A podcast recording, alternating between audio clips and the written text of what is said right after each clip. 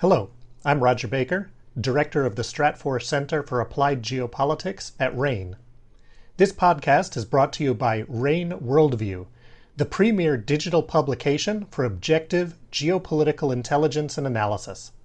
Subscribe today at raneworldview.com.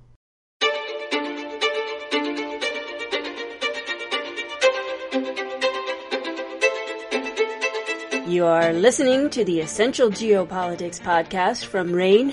Our discussions focus on current geopolitical headlines, emphasizing future trends and their effects. Welcome, I'm Emily Donahue. Today we're discussing how political risk will worsen economic risk in Europe.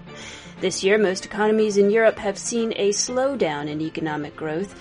Recession cannot be ruled out. In the coming months, political developments in some of the major economies in Europe could further complicate their economic outlooks. Adriano Bosoni joins me now. He's RANE's Director of Analysis. Welcome, Adriano. Hey, Emily. Nice talking with you again. Let's start with a brief discussion of where we are, Adriano. Why is economic growth slowing down in Europe?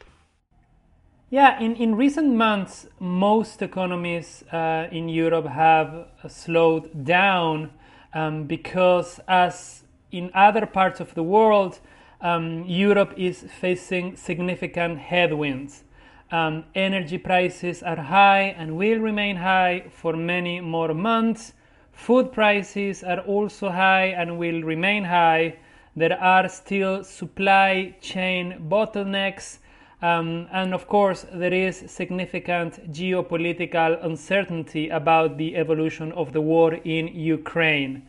Against this backdrop, we will see two main reactions in Europe in the coming weeks and months.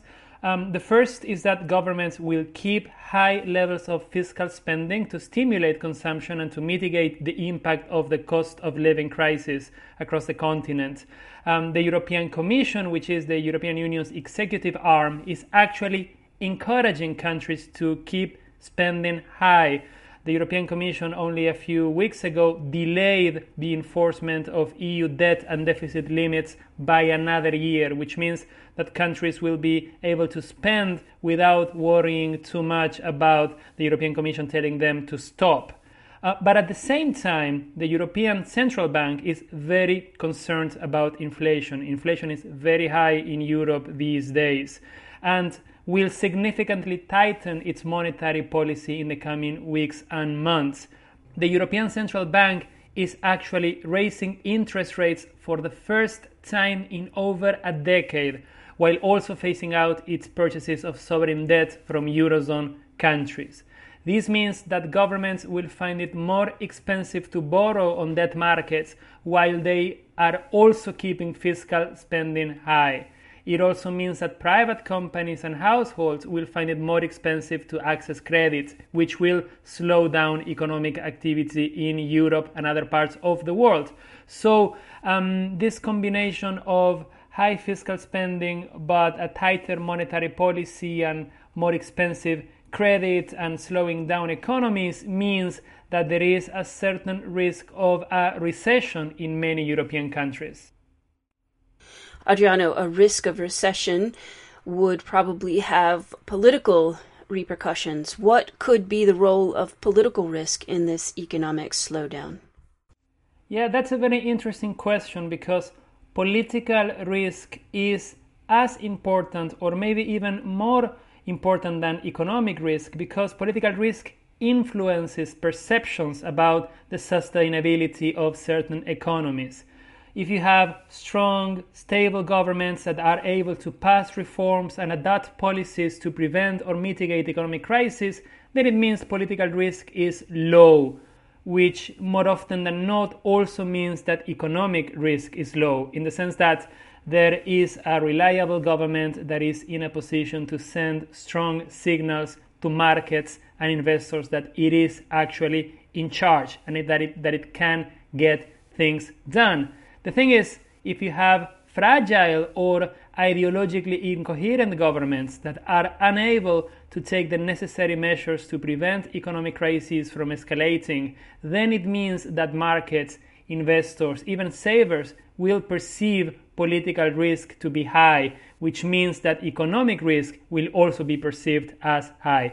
If you have significant uncertainty, if you don't know if a government will be able to get things done, if you don't know if a government will actually survive in the in the medium to long term, if you don't know if there could be unexpected U-turns in policy, then it all contributes to political risk, which in turn um, generates questions about the, the, the, future of the economy.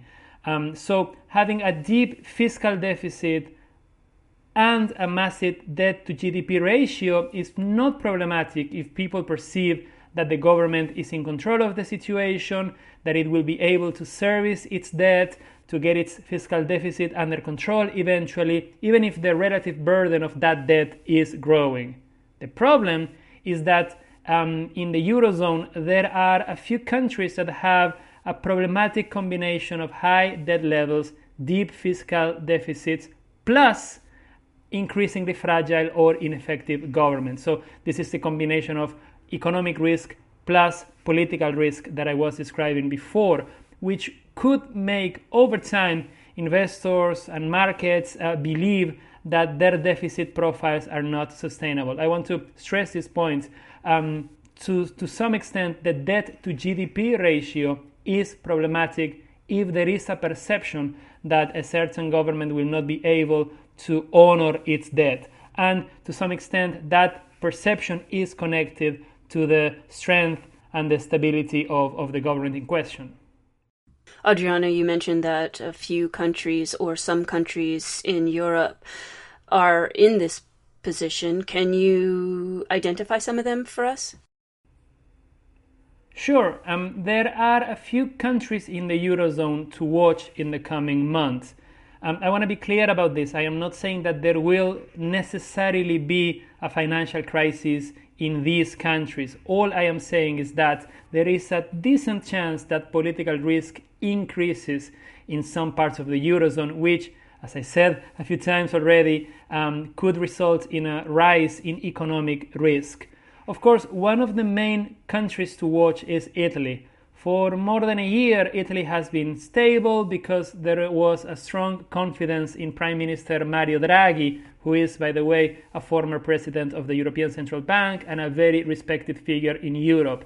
The thing is, Draghi is a technocrat without a political party of his own, and he's backed by a very heterogeneous coalition of left wing, right wing, and populist parties that so far have held together. There were a few um, problems here and there, but the coalition has survived. The thing is, Italy must hold a general election by mid 2023. And as the election date approaches, the parties that back Draghi in parliament will start taking distance from the government and from each other to prepare for the election. This means that Draghi's government will become increasingly ineffective, it will struggle to get things done, which will once more put Italy's massive debt burden and very low growth levels in the spotlight.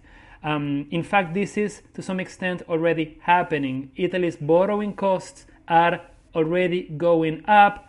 The spread between um, Italian bonds and German bonds, which are considered to be the safest in the Eurozone, is broadening, which suggests that markets are starting to worry about Italy's massive debt burden at a time when the government will increasingly struggle to introduce um, economic reforms to make the country more productive and to solve many of its uh, macroeconomic problems.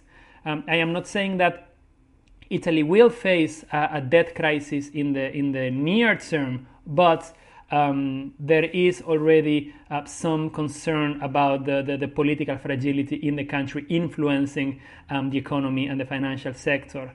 Um, things are not so bad in France, but political risk is definitely going up after President Emmanuel Macron lost control of the National Assembly in the legislative elections in June. Macron won the re election, he, he will be president for five more years. The thing is, he lost control of the parliament, which means that he will struggle to get things done at home, which will make it super hard for his government to introduce economic reforms, for instance, a reform of the pension system to make it more sustainable. um, Macron will be forced to negotiate and make concessions to both the right and the left in parliament. And I think most, if not all, of these concessions will actually involve an increase in public spending, which means that Paris will struggle to reduce its fiscal deficit. And we need to keep in mind that France's debt has crossed the symbolic line of 100% of GDP during the pandemic, which means that France is no longer in the safe zone that it was during the financial crisis in the Eurozone a decade ago. So, um, France is a country where political risk is definitely on the rise as the government will really struggle to get things done at a time when its economy is slowing down. Then I would like to highlight Spain. Um, Spain is an interesting country because um, the general election will only take place in late 2023, but in many ways the electoral campaign has already begun. Um, according to opinion polls, the conservatives, which are currently in the opposition, will win the election, which should not be particularly concerning for markets. The thing is, Polls also suggest that the Conservatives may need support from the far right to form a government, which could put a far right party in power in Spain for the first time since the return of democracy. This could lead to internal unrest, especially in regions that are pushing for independence, such as Catalonia. So, in Spain, we will see over the next 12 to 18 months a return to domestic political instability, um, uncertainty, especially if uh, the prospect of uh, the conservatives taking over leads to um, an increasingly isolated minority government trying to spend its way out of trouble and trying to um, make people happy by putting more money in their pockets, which would worsen Spain's fiscal deficit, which would once again raise concerns about um, Spain's ability to service its debt. And of course, if the right, and particularly if the right forms a coalition with the far right and forms a government after the general election next year, then the questions about Spain's territorial integrity will re emerge. I insist this is still a distant threat. I don't want to sound alarmist and I don't want to say that um, Spain will face a financial crisis right away. But since we are talking about these countries with a combination of very high debt levels, problematic fiscal deficit, a worsening macroeconomic conditions, and potential for um, political uncertainty and political risk to make economic risks more complicated, then I would say Spain is definitely on that list. Wow, Adriano, that is so interesting. I could probably talk about this with you all day. Thanks for that insight. Of course, Emily, it's always a pleasure talking with you. Adriano Bosoni is RANE's Director of Analysis. You can read more on this topic in the third quarter forecast in RANE Worldview. Access lets you expect the news rather than follow it. Subscribe today. Go to raneworldview.com for details. That's R-A-N-E worldview.com. I'm Emily Donahue, and thanks for listening.